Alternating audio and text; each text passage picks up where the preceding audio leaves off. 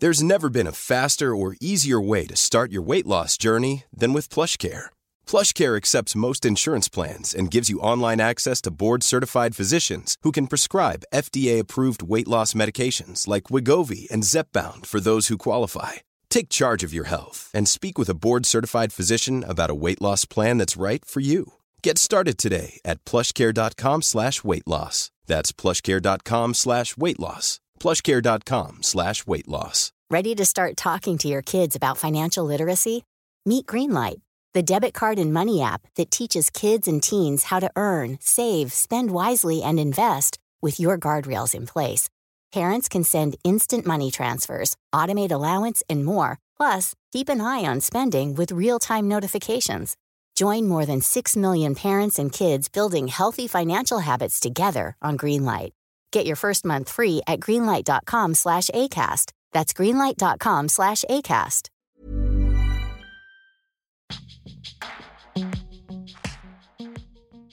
Hela tiden upprepar hon att du ska dö, du ska dö, du ska dö.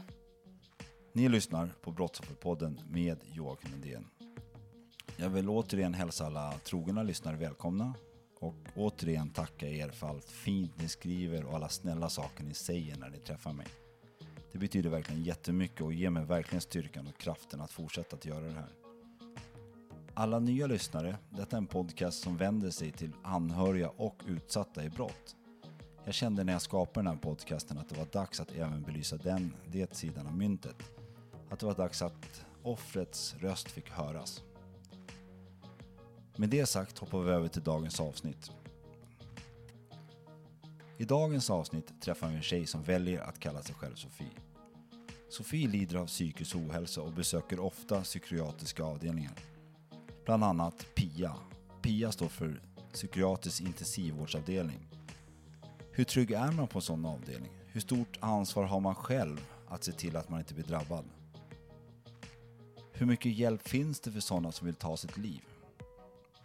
Följ med och lyssna på Sofies berättelse.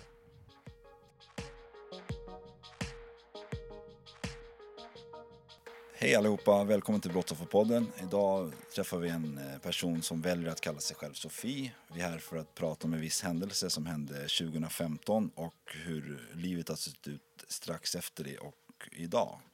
Hej Sofie och välkommen. Tack så mycket. Du kan väl börja berätta lite där om sommaren 2015. Ja, eh, jag hade jag hade varit inlagd sedan mars eh, och blev Ja. utskriven i juni. Vad menar du med inlagd? Ja, alltså jag vistades på en psykiatrisk intensivvårdsavdelning. Eh, och sen blev jag utskriven i juni. Ungefär ja, en och en halv till två veckor senare så hamnade jag där igen. Efter att jag eh, hade försökt ja, stoppa tabletter och hoppa framför tåget. Eh, och då hamnade jag på samma avdelning som min bästa vän. Din bästa vän, vi kan välja att kalla henne Anna kanske. Ja, men precis.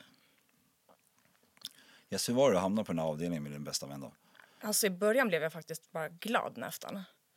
För att man är i en sån utsatt situation.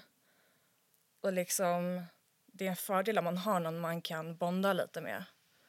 Eh, är det. Och vi hade väldigt roligt. Vi beställde hämtmat, vi skrev historier om personalen på avdelningen så att, Ja, ni hade trevligt tillsammans. Ni Ja. gjorde stunden där inne lite lättare. ja men precis. Men vad var det som hände då? Ehm, hon hade ju ja, någon vecka tidigare eh, försökt att... ehm, hon eh, hade försökt ta, ta ett grepp på mig då, i syfte att visa hur man gör på en förövare. Vad menar du med grepp? Ett grepp runt halsen. Okej, strypgrepp. Ja. Eh, och då lyckades jag på något sätt hacka mig ur med min haka så komma loss på det sättet. Eh, och efter det, hon hade också råkat ja, bränt mig med en cigarett i nacken innan.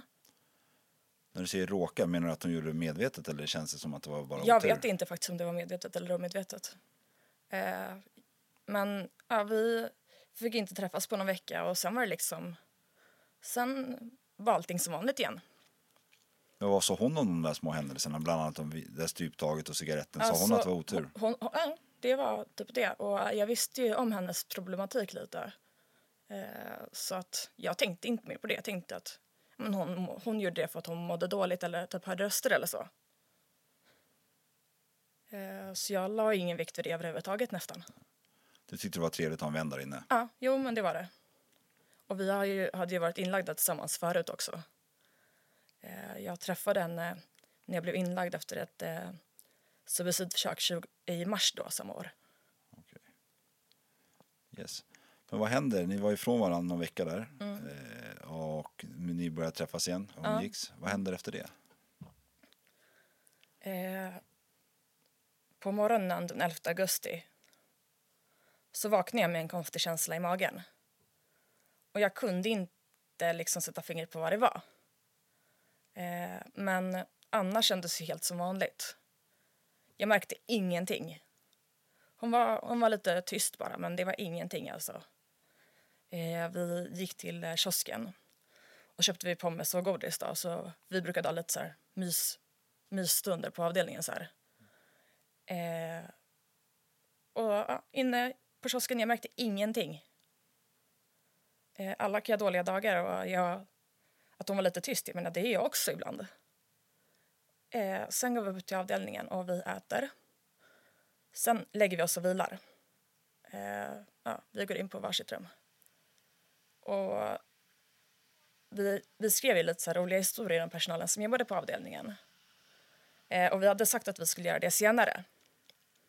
Och att ja, någon av oss skulle smsa den andra när den ville ses. Eh, och så får jag ett växer jag att jag får ett sms då. Och jag minns klockslaget så tydligt, det var 17.15. Och eh, då står det då lilla syster på displayen då, för det, vi var ju som systrar hon och jag. Eh, och då skriver hon att kom till besöksrummet. Eh, och i besöksrummet så fick ju patienter sitta tillsammans. Eh, och snacka och bara så. För att det, de hade ju tv och lite så spel och så där. Eh, men då skulle dörren vara öppen eh, och persiennerna uppdragna. Men eh, eftersom att vi kände varandra så bra och var så tajta så fick vi ha dörren stängd. Och även persiennerna neddragna. Var ni ensamma där i det där rummet? Var det Ja. satt fler människor där? Nej, det var bara vi två. Var det. Yes, så du går och besöker henne efter att ha fått smset. Ja, vi sätter oss jag tar med min iPad och vi, ja, vi skulle kolla på någon film. Var rullgardinerna nere när du kommer in? Eller var Ja, ni som, persiennerna var neddragna. du tänkte inte att det var inget konstigt alls? Nej, för vi hade ju fått sitta så förut. Så att jag, jag tänkte inte alls på det. Det var en så trygg miljö för dig tyckte Ja, du? ja. Eh, och vi kollar på ja, någon film. Eh, och sen så, vi sitter och skriver lite på historien där, eh, och så. Sen plötsligt så stänger hon av filmen. Och så går hon fram till tvn och eh, tar sönder eh, skartkabeln då. Eh, och jag, tror, jag minns att hon lägger den på bordet. Har berättat hon varför eller frågar henne varför hon... Nej, men alltså hon, eh, hon i alla fall sätter sig helt lugnt. Alltså jag, alltså jag trodde ju bara att det var något fel på kabeln. Eh, men eh, hon bara frågade mig, ja men eh, vill du dö? Så här. Alltså det är rätt normalt att man pratar om sånt på psykiatrin. Man är ändå där för att man inte mår bra. Och jag eh, svarade att ja men det vill jag, det är därför jag är här. Eh, och då så eh, svarar hon att jag kan hjälpa dig att dö. Vad tänker du då när du hör den? Eh, jag trodde att hon skämtade. Och jag sa det, nej men alltså du är ju, du är min bästa vän och vänner är till för att stötta varandra. Vad säger hon då? då? Och då säger hon något i stil med att ja, men jag har miss... en väns uppdrag är att se till att få varandra att må bra. Och, ja, typ. Eh, men eftersom att du är här så har jag misslyckats med mitt uppdrag. Ja, vad tänker du då när hon säger det? Alltså jag tänkte, för att jag visste ju som sagt om hennes problematik lite innan. Så jag tänkte väl att hon behöver medicin. Vad menar du med problematik? Men alltså jag visste ju att hon kunde så här, dissociera så innan. Alltså jag... Ja, och att hon, att hon mådde ju väldigt dåligt. Det var ju därför hon var där. Eh, så jag tänkte, men det är, gå och ta din medicin nu liksom. Du behöver det. Eh, och hon bara, nej jag ska inte ha medicin. Och jag bara, nej men... Eh, hon bara, jag kan hjälpa dig att dö. Hon upprepar det liksom. Eh, och då började verkligen paniken så här stega lite smått. Börjar du tänka att hon är allvarlig i det hon säger? Både ja och nej. Jag trodde ju... Jag har ju träffat så många människor när jag legat inne och så. Och det är ju... Man tänker inte att personen ska gå till handling. Eh, och hon håller den här skartkabeln i sin hand. Eh, och mitt sätt när jag mår dåligt är att jag vill gå och röka. Jag sa det till henne att ja, men jag vill gå och röka. Eh, jag ska gå, bara gå och ta en cigg. Och då tänkte jag att då kan jag säga till personalen ja, då kan jag gå till personalen sen och säga att hon, mår, att hon beter sig väldigt konstigt. Så jag går då och ska öppna dörren. Eh, och hon står för dörren. Säger hon något samtidigt? Och hon liksom bara, nej men eh, du, jag ska hjälpa dig dö. Det var som att hon fastnade i det nästan. Eh, Börjar din panik komma då? Ja. Eh, Du börjar kanske tro att det börjar bli lite allvarligt det hon säger? ja att men precis, men dig. samtidigt eftersom hon ändå var min allra bästa vän så ville jag inte tro det, någonting sånt om henne. Eh, det där hon hade gjort mot mig tidigare det, det klassade jag bara som olyckshändelser. Eh, så att jag sa det, men jag måste verkligen gå och röka så här. Ehm, och jag, och hon stod liksom för och hon var ju, alltså hon var liten men hon var väldigt stark. Eh, så jag försöker i alla fall knacka på rutan. Lite. Och då slår hon bort min hand. Gör hon. Och jag sa det, men jag måste larma. Eh, du mår inte bra, du behöver medicin liksom. Eh, och hon eh, sa, ja men du tycker liksom, hon, hon sa liksom att ja, men, den, den kan du liksom trycka på den där röda knappen. För om man, om man håller ner den gröna och trycker på den röda så blir det larm. Och jag sa det, du måste ha medicin liksom. Alltså det, jag hade verkligen panik då. Och jag försökte knacka på rutan liksom, men hon, hon slog ju bort min hand varenda gång. Eh, jag hade ju inte en chans. Eh, och då kom jag åt larmknappen med ena delen av tummen. Eh, och sen smällde det. Vad menar du med smäller det? Får en smäll i huvudet? Nej, sen så, för hon håller ju fortfarande den här skartkabeln i handen. Ja. Och då gick det fort. Då puttar hon mig bakåt med ena armen. Ja. Bort från dörren liksom. Och sen så tar hon, slänger snabbt över snaran runt halsen. Knyter den lite som en slips kan man säga. Eh, och så säger hon liksom sen nästan monotont liksom att du ska dö, du ska dö, du ska dö. Så här. Det kändes väl lite som att hon försökte hypnotisera mig. Minns du själv vad du känner mer än att du ser att hon försökte hypnotisera dig? Alltså just den grejen. Minns du mer vad du kände? Så här, panik, Dödsångest. testångest. Fruktansvärd dödsångest. Känns det som att du är på väg att dö här och nu? Ja, alltså.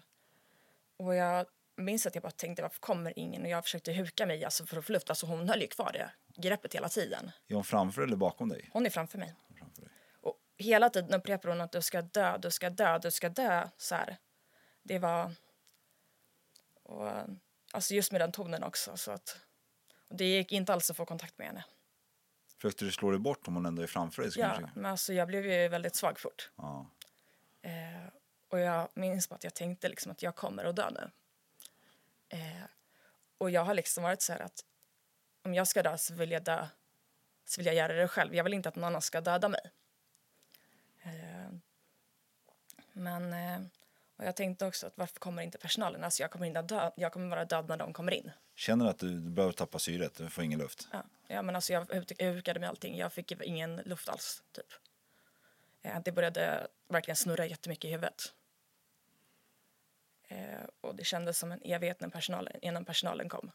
Minns du ungefär hur lång tid det var innan personalen kom? På ett ungefär? Alltså för mig kändes det som att det var alltså, fem, sex minuter. Alltså det kändes ju som jättelång tid.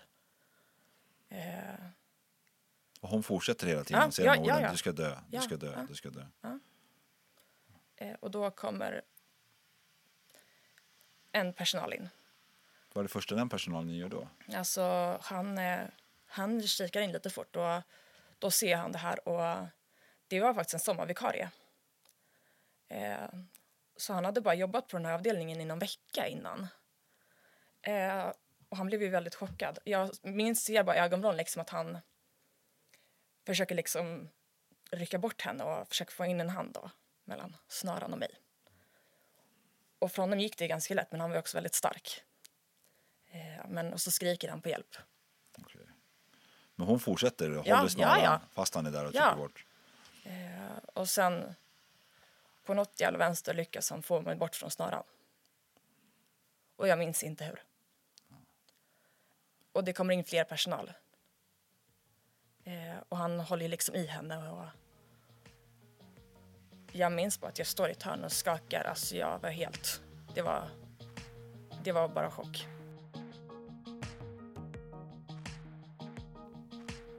Vad händer och hur går personalen tillväga när ett mordförsök inträffar bland intagna som är självmordsbenägna? Finns det någon lösning eller hjälp att tillhandahålla? Vad kan polisen göra åt en sån här händelse? Vad säger personalen till dig då? De eh, kommer ju två stycken och övermannar henne. Eh, och tar henne till sitt rum och även sjuksköterskan kommer. Och som tur var, var det den kvällen en sköterska som kände mig väldigt bra från tidigare inläggningar. Eh, och jag står bara i ett hörn och skakar. Alltså jag, jag minns inte om jag gråter. Eh, och sen vi, vi, när de får ut henne då skriker hon att hon ska dö, hon ska dö, hon ska fucking dö. Eh, De fortsätt. fortsätter anamma de där orden. Ja, ja, hela tiden. Ända tills de liksom har fått in henne på rummet och även under tiden. Eh. Och jag blir förd till mitt rum då, i andra änden av avdelningen. Och väl där så bryter jag bara ihop. Får du någon hjälp av personalen där? Ja, det fick jag faktiskt. Eh, de satt ju mig alltså, typ tills jag hade somnat den kvällen. Och liksom, jag minns bara att jag är... Jag, vet, jag, vet, jag minns inte vad jag tänker. Jag minns bara att jag gråter och skriker. Eh, och försöker då dunka huvudet i väggen för att liksom minska all ångest. Eh, för att på något sätt lindra smärtan från det här som nyss hade hänt. Eh, och så kommer, så kommer personalen och jag tror det var sjuksköterskan och frågar om jag vill ringa någon. Och då svarar jag bara mamma. Eh, just då hade mitt abonnemang på min telefon spärrats. Eh, men mina föräldrars nummer kommer jag alltid ihåg. Liksom. Det, så jag, jag ringer till mamma då. Skriker jag rakt ut då att Anna har försökt att döda mig. Yes. Vad blir responsen då? Hon blev jättechockad. Blev hon. Eh, jag minns inte ens vad hon säger. Ja, jag förstår. Men vad händer efter den här händelsen? Liksom? Du med mamma? Få ut, vad, vad händer på avdelningen? Vad händer med Anna? Hur, Mm. Ja, alltså vi fick ju av naturliga skäl då inte ses. Vi fick ju inte vara ute på avdelningen samtidigt heller. Men hon får vara kvar på avdelningen? Ja. De kunde ju inte flytta på någon av oss. Eh, dagen efter försökte de få mig flyttad till psykosavdelningen. Men alltså, jag kände personalen på PIVA väldigt bra. Och jag var så att varför ska jag flytta för att hon... Då kommer ju hon liksom bara få mer makt. Om hon gör så att jag flyttas. Eh, så jag sa nej, jag ska stanna kvar. Det blir en polisgrej där. Ja, en- ja, eh, dagen efter så får jag då ett sms på morgonen. Och en av dem som hade ja, eh, var med när det här hände, en skötare som heter David, eh, han eh, jobbade just på morgonen då och var min kontaktperson. Och det var väldigt, det var väldigt tur. Och jag får då ett sms på morgonen att hoppas du inte berättat för personalen vad som hände igår. Eh, får jag reda på det så kommer jag misshandla dig, fattar du? Jag lyckades inte döda dig den här gången men det kommer fler chanser. Ja, det var från en annan då. Ja. Hon får kvar sin telefon. Men hon skrev från någon annans telefon? Nej, hon skrev från sin egen. Hon skrev från sin egen. Eh, vi trodde ju att hon... Vi trodde flera stycken att hon skulle be om ursäkt men det här smset bevisade ju motsatsen. Hon var fast besluten på att du skulle dö. Ja. Eh, och jag går och säger till den här David då. Eh, och han tar telefonen och han blir ju chockad. När han säger typ att "Om det, det här är ett hot. Och så går han direkt in till eh, överläkaren med min telefon då. Men nu förstår jag kanske, men alltså själva händelsen i sig med att de försöker strypa det är ju ett ganska kraftigt hot också. Det är Ja, ju, det är jo, ju ett agerande Jo, liksom. för jag skulle, det här var ju tidigt på morgonen. Så att jag skulle ju prata med överläkaren den dagen. Hela avdelningen var ju väldigt chockad över vad som hade hänt. Det var på något sätt ingen som trodde att hon skulle försöka mörda mig. Eh, och jag tror att jag var typ mitt i deras rond också, som det där smset kom. Eh, och sen får jag då komma in till chefsöverläkaren och då säger han att han uppmanar mig att polisanmäla det. Gör inte de någon polisanmälan? De sa att de inte får göra det när det har hänt saker mellan två intagna. Okej. Utan då får man göra det själv. Eh, men jag valde ju polisanmäla. Hur ställer sig polisen? Eh, de sa först att jag fick ju berätta lite vad som hade hänt och de sa ju att ja, men det här kan ta tid. Vi ska, jag skriver en anmälan men det kan ta tid innan det händer någonting. Lät det som att de var tillmötesgående? Eller lät Ja, som det att... jag lät det faktiskt, men lite skeptisk ändå. Eh, de sa liksom att sådana här saker tar lång tid och ja, du, du kommer att bli kontaktad, men det kommer att ta tid. Eh, dagen efter så hade jag fått en advokat. Alltså jag måste ändå backa bandet lite här nu. Så vi, alltså det, den här tjejen försöker döda dig. Mm. De särar på er. Och, men avdelningen i sig och läkarna, vårdarna och allting låter henne gå runt där. De låter Nej, hon hade rumsbegränsning. hon har runtbegränsning. Men hon får sin telefon. Hon fick ha den fram tills det här smset. Ah, okej, okej. Efter det så tog de både telefon och dator från henne. okej. Så, så händelsen i sig gjorde att hon inte tog den. Det var det smset sen Ja. som var droppen. Ja. På ett, Jo, för att alla hade en teori om att hon skulle be om ursäkt. och då hade det varit okej. Ja. Alltså inte okej, det är liksom... Det var inte okej någonstans. Men det var väl ingen som trodde att hon skulle mordhota mig dagen efter på sms. Och de i sig gör, alltså avdelningen gör ingen polisanmälan själv om inte är klienten eller patienten gör det. Det är inte så som jag uppfattade det, nej. Yes, jag måste bara förstå det mer. Det är lite därför jag frågar. Yes. Ja, men nu gör de polisanmälan och eh, de är hyfsat tillmötesgående. Men det var lite, de påstod att det att ta tid och allting. Och, och vad hände sen då? De frågade också om jag vill ha stöd från brottsofferjouren. Och då sa jag att jag ville det. Ehm, jag... eh, ja, dag, några dagar senare så ringde de från brottsofferjouren. Och jag tror att jag fick ett samtal på tio minuter bara. Och det var det enda jag hörde från dem. De var inte alls tillmötesgående. Nej. Vad för typ av frågor ställer de då? Alltså det var mer ett, ja men typ hur mår du efter det här? Det var liksom, hon som ringde mig verkade inte veta så mycket vad hon gjorde. Om jag ska vara rent ärlig. Det kändes mer som att liksom, ja men hur mår du efter det här? Ja men jag sa ju att jag mådde dåligt liksom men hon, vi kom inte fram till någonting och det var, jag blev inte hjälpt av det överhuvudtaget. Vad hade du önskat att de hade frågat? Jag hade önskat att de hade mer konkreta insatser. Jag kan tänka att det blir kanske så lite speciellt när du sitter på en psykiatrisk avdelning. Du sitter med läkare och vårdare runt omkring dig. Hur de ska kunna hjälpa dig. Så, här, så att på något sätt kan hjälp dem att förstå hur de kan hjälpa dig. Så här, lite det jag menar. På vilket sätt tror du att de kan komma till nytta på ett bättre sätt? Brottsofferjouren. Ja, i det, i det, just ett sånt här Alltså det är fall. väl också det att det behövs mer krafttag, alltså mer konkreta insatser från samhället. Eh, och också liksom att man går in liksom när ett sånt här brott händer. Att man går in då med en plan på hur stödet ska se ut. Alltså typ en mall. Eh, Menar du så att man har någonting för att hålla sig till? Okej, Ja. ni får ett samtal och så kommer du ja, få ett vidare samtal ja, som får ett ja men precis. Okej, jag förstår. Eh, Men efter brottsofferjouren då, vad- vad händer sen? Blir det en rättegång? Så här, hur lång tid tar den i sådana fall? Eh, Eller lång tid sen kom ju, min advokat kom ju till avdelningen dagen efter. Gjorde hon. Millions of people have lost weight with personalized plans from Noom, like Evan, who can't stand salads and still lost 50 pounds.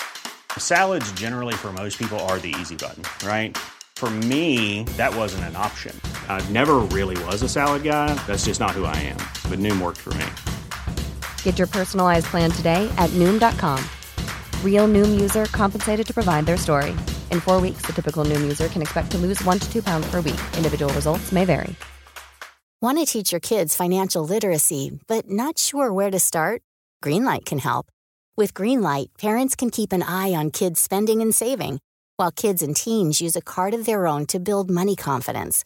As a parent, you can send instant money transfers, set up chores, automate allowance, and more.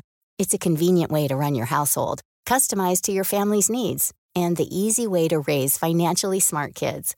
Get started with Greenlight today and get your first month free at greenlight.com slash ACAST.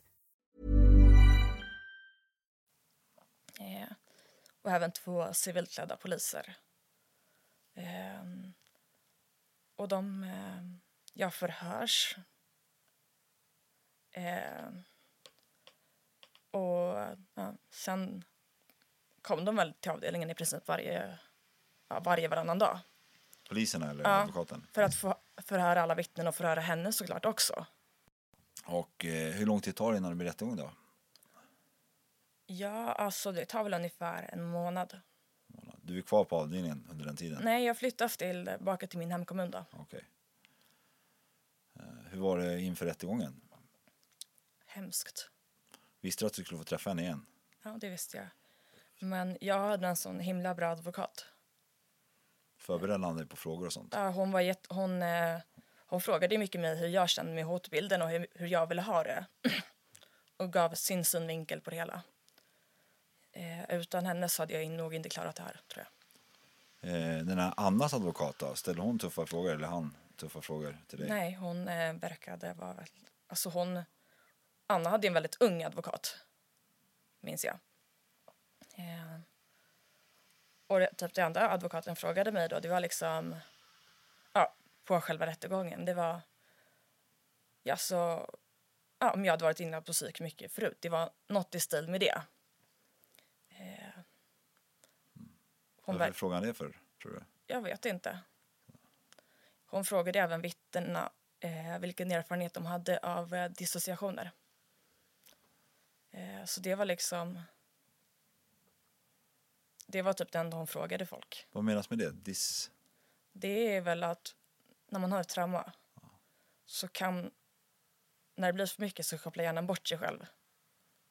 Lite. Då blir man... Man är med fast man är ändå inte med. Yes. Tyckte du det var jobbigt att sitta rättegång? Det var det hemskaste, det var det vidrigaste jag gjort någonsin. Varför var det så vidrigt för tycker du? Eh, jag åkte ju dit med två skötare från min nya avdelning. Eh, och jag hade ju även fått extra vak. En person var med mig hela tiden. Just mycket på grund av det här. Eh, och jag får åka dit med två personal som jag tyckte väldigt bra om. Eh, och jag hade gjort upp med min advokat innan att när hon var inne i salen så skulle jag vara inne i ett åhörarrum och tvärtom. Så vi skulle aldrig liksom behöva möta varandra.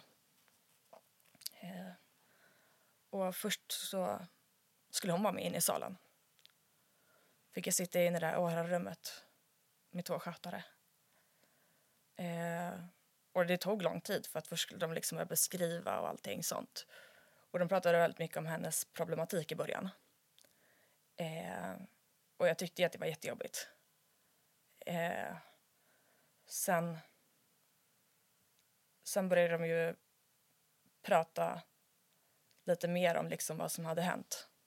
Eh, och då får jag panik. Varför får du sån panik när du eh, pratar om just händelsen? Därför att, eh, Alltså jag kunde ju se liksom på skärmen rättssalen. Jag, jag, jag valde att inte se hennes ansikte. Eh, för att det skulle bli alldeles för jobbigt. Eh, I det här rummet, alltså... Jag får ju flera panikattacker. Jag försöker slå mig sönder och samman. Jag vill liksom bara fly. Men jag hade ju inget val. Eh, så att skötarna där hade ju ett jobb med att liksom hålla mig lugn. Och jag får även bibehovsmedicin innan, lite. För jag fick heller inte ta jättemycket innan mitt förhör för att jag skulle vara så vaken och klar i huvudet som möjligt. Och det gjorde så att du kände av mer tycker du eller? Alltså bibehovsmedicinen den, den skulle liksom vara lugna det här värsta. Eh, för jag fick ju som sagt inte ta mycket för att jag skulle vara så klar och vaken som möjligt. Och det är helt förståeligt. Men eh, när väl rättegången var klar kändes det typ att det var någonting som Jag tyckte det var jätteskönt. det var jätteskönt. Det var något avslut. Mm. Men innan, innan mitt förhör och så, så jag hade ju sån panik. Alltså jag, men, jag minns också att de här skötarna fick ju hålla mig flera gånger liksom och hålla fast. Alltså, och jag minns att min advokat kom till det här åhörarrummet flera gånger innan det var dags för mitt förhör. Och även efter förhöret. Och hon... Eh, jag minns att hon kommer med en lapp med skadeståndsanspråk. Och att jag säger till henne att jag tänker inte skriva på den där för jag ska ändå dö. Jag klarar inte av det här. Eh, Vad är det som får dig att känna så att du ändå ska dö? Liksom? Du bara, därför att jag kände att till och med min bästa vän har försökt mörda mig. Vem är jag då? Så Men hur ställer sig personalen och sånt, och vårdarna, när, de, när du är på det här sättet? Försöker de lugna ner dig? alltså det var ju två skötare som kände mig väldigt väl. Så det var ju väldigt bra. Men skrev du på något så här skadeståndsanspråk? Jag var liksom, min advokat var ju väldigt listig.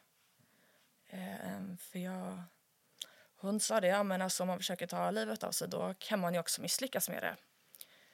Och då kanske det är bra om du i alla fall vill leva. Om du misslyckas att veta att du har möjlighet till de här pengarna. Ehm, och jag, hon, hon, hon, hon skulle inte ge sig så att jag skrev ju på dem. Gör det. Fick hon igenom dem sen? Ja. Eller ja, skadeståndet blev ju ner, nedsatt i hälften på grund av hennes psykiska störning. Okej. Vad händer efter rättegången då? Vad blev utgången av den? Blev hon dömd? Hon blir dömd. Eh, hon hade ju försökt ge sig på flera av sina vårdare på hennes nya avdelning. Så det var fler personer inblandade i rättegången? Så- ja, ja, men det var, jag tror det var typ tre, fyra andra. Varav några, varav kanske typ två, tre av dem var vårdare. Och sen var det även två vårdare som var inkallade som vittnen i, i mitt fall. Eller om det var tre till och med. För hon hade ju försökt ge sig på mig en tredje gång nämligen också. Eh, på avdelningen. Jag tänkte på så här, du säger själv att du visste om lite, har du sagt det tidigare, att du visste om lite om hennes problematik. Kan du på något sätt här, känna att du borde förutsett det? Hur då? Att typ att jag visste om hennes problematik, jag går in i ett rum, gardinerna är nere och hon är eh, en person som, har, som är känd för att göra sånt här. Skulle man på något Nej. sätt inte?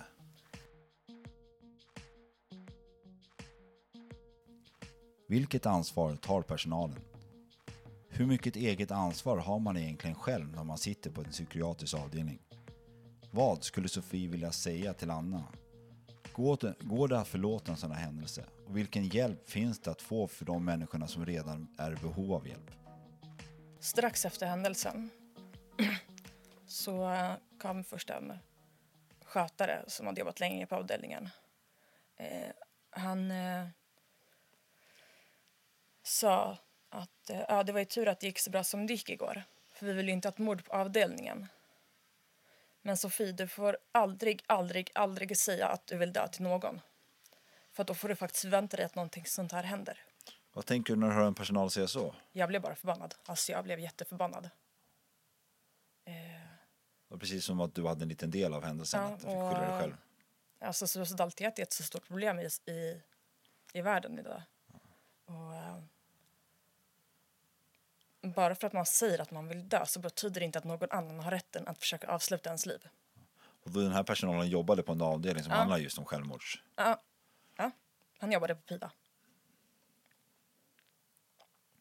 Vad tänker du efter det, liksom, efter att han har gått ut där, därifrån allting? Vad, får det, vad, vad, vad känner du kring det här då? Jag var bara förbannad. Um, var jag. Eh, sen var ju han en av de som var mycket med Anna också. Eh, man kan väl säga att Anna var hans favorit nästan. Eh, sen, ja, några, några dagar senare så var jag på promenad med en annan skötare. Som också hade jobbat jättemycket med Anna. Då. Eh, och vi pratade lite om att platsen på boendet var uppsagd och så. Och sen så pratade vi lite om det här, den där händelsen. Eh, och då så säger den att ja men Sofie, du måste förstå att Anna är sjuk. Anna är sjuk. Hon vet inte vad hon gör. Och då blev jag också förbannad för att jag anser inte att man kan skylla på att man är sjuk. Att det liksom ska vara mer okej bara för att man är sjuk. Men på något sätt, personalen tillät ju er gå in själva i rummet och dra ner gardinerna. Men de, de, hade, de trodde ju inte att det här skulle hända heller. ja, men de säger att du skulle ha tänkt på det för att hon är sjuk. Men de tänkte tydligen inte på att hon var sjuk. Nej, det gjorde de uppenbarligen inte. Nej, så att det blir på något sätt att de vill lägga skulden på dig. Låter, Från mina öron låter det lite så. Eh, det är liksom... Ett brott är ju aldrig försvarsbart oavsett vilket brott det än är. Nödvärnsbrott, okej. Men just ett sånt här brott. Fine, hon är sjuk. Men jag är också sjuk på ett annat sätt. För mig låter det ju bara jätteskevt där att man ska, att det på något sätt skulle vara okej bara för Ja, att en ja, människa men är alltså, sjuk. alltså jag blev förbannad.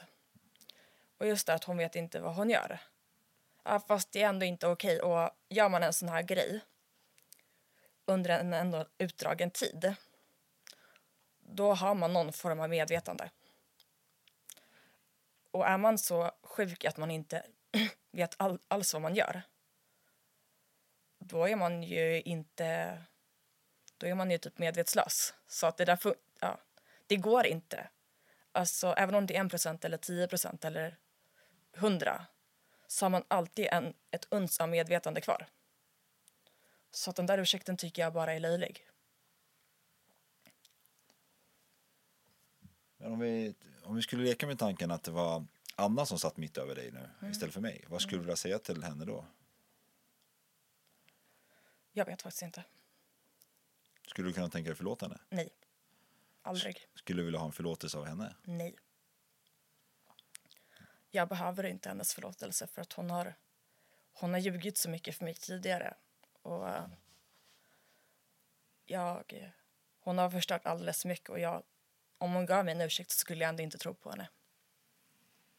Hon försökte ju ta kontakt med mig på Instagram efter händelsen. Eh, och frågade om jag kunde ringa henne och prata och så för att prata ut om det här och jag vägrade ju. Eh, jag är lite naiv ibland men just då jag hade ju fått tillsägelse av min advokat och åklagaren att jag absolut inte fick prata med henne. Eh, så sen blockade jag henne från mitt, min Instagram då.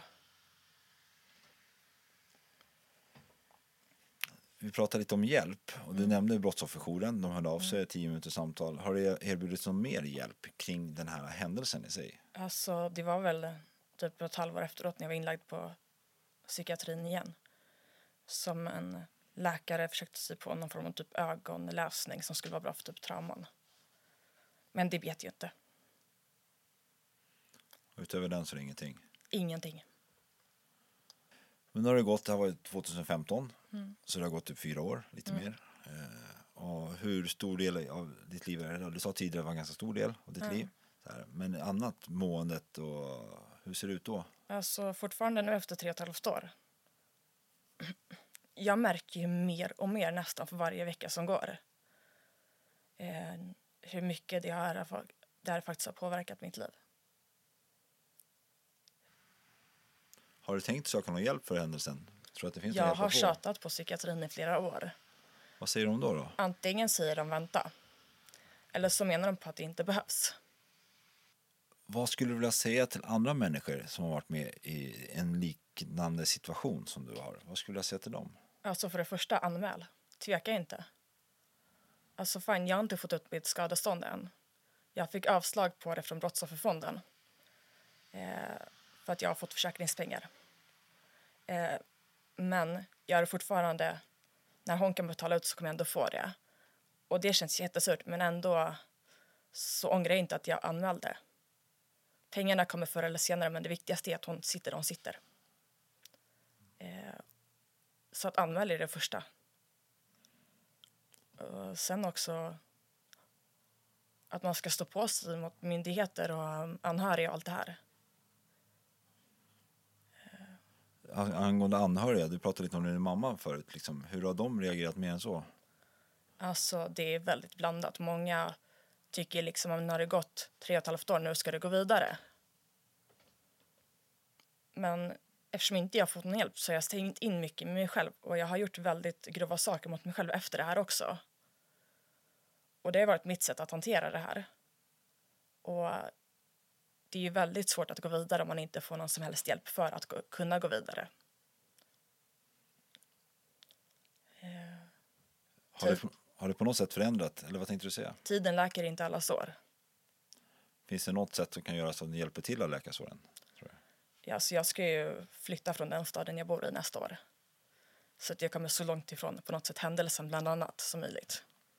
Det är lite därför och sen alltså man får väl försöka hitta tillbaka till de intressena man haft tidigare. Eh, Jag har typ tappat allting. Jag litar inte på människor överhuvudtaget knappt. Alltså, hur känns det nu när vi sitter här? Nu har vi pratat om hela händelsen och du har gått igenom det. Det- hur känns det? Det känns väldigt jobbigt. Jag har ju jättesvårt för att gråta. Men man gråter inombords. Eh, Hon har ju hon har ju påverkat mitt liv enormt mycket. Och att just behöva försvara att jag mår dåligt efter den här händelsen. Det är vidrigt. Varför tror du att du behöver försvara det för? Därför att personer som inte gråter, man ser ju sällan att, om de är ledsna. Liksom. Alltså, jag är också väldigt bra på att hålla masken.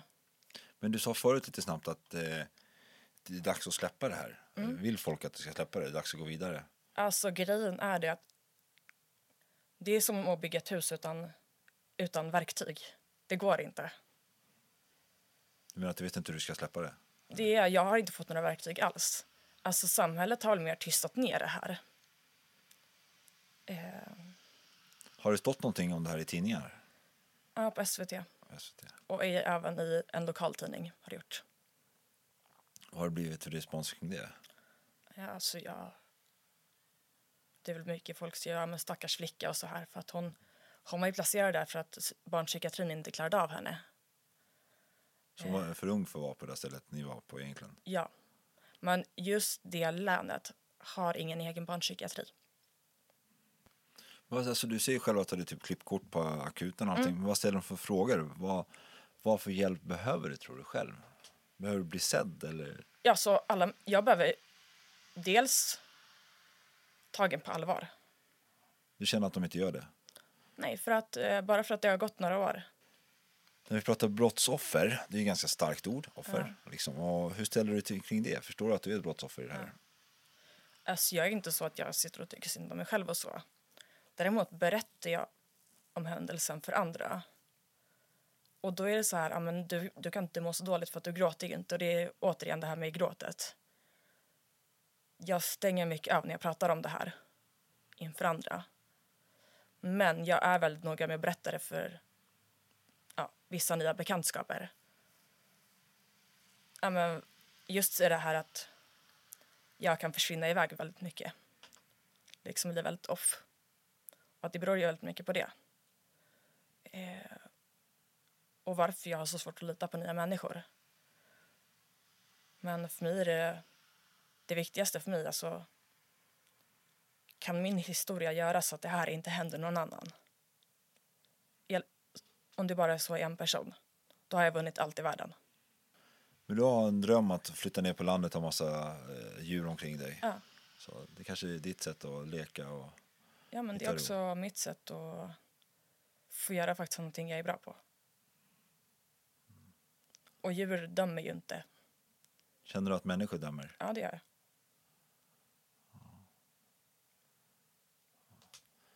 Jag är väldigt glad att jag hade med dig här idag, ska du veta. Jag tycker att du är en inspirerande människa och eh, beklagar verkligen det som hände. Och jag önskar med hela mitt hjärta att du finner ro liksom, och eh, även till din familj. Och eh, att det kommer många djur runt i framtiden. Sen får jag tacka så jättemycket. Ja, tack. Jag vill återigen tacka Sofie för att hon var med i dagens program. Har ni några frågor till Sofie eller mig? Skriv mail till redaktionen at brottsofferpodden.com. Följ oss gärna på Instagram och Facebook under namnet Brottsofferpodden. Vi har även en hemsida med samma namn. Jag vill tacka för att ni var med och lyssnade och har ni några människor som kan tänkas vara med i den här podcasten eller några frågor eller några ämnen som skulle vilja beröras eller lyftas Tveka inte att höra av er. Mitt namn är Joakim Lindén. Hoppas vi hörs snart igen.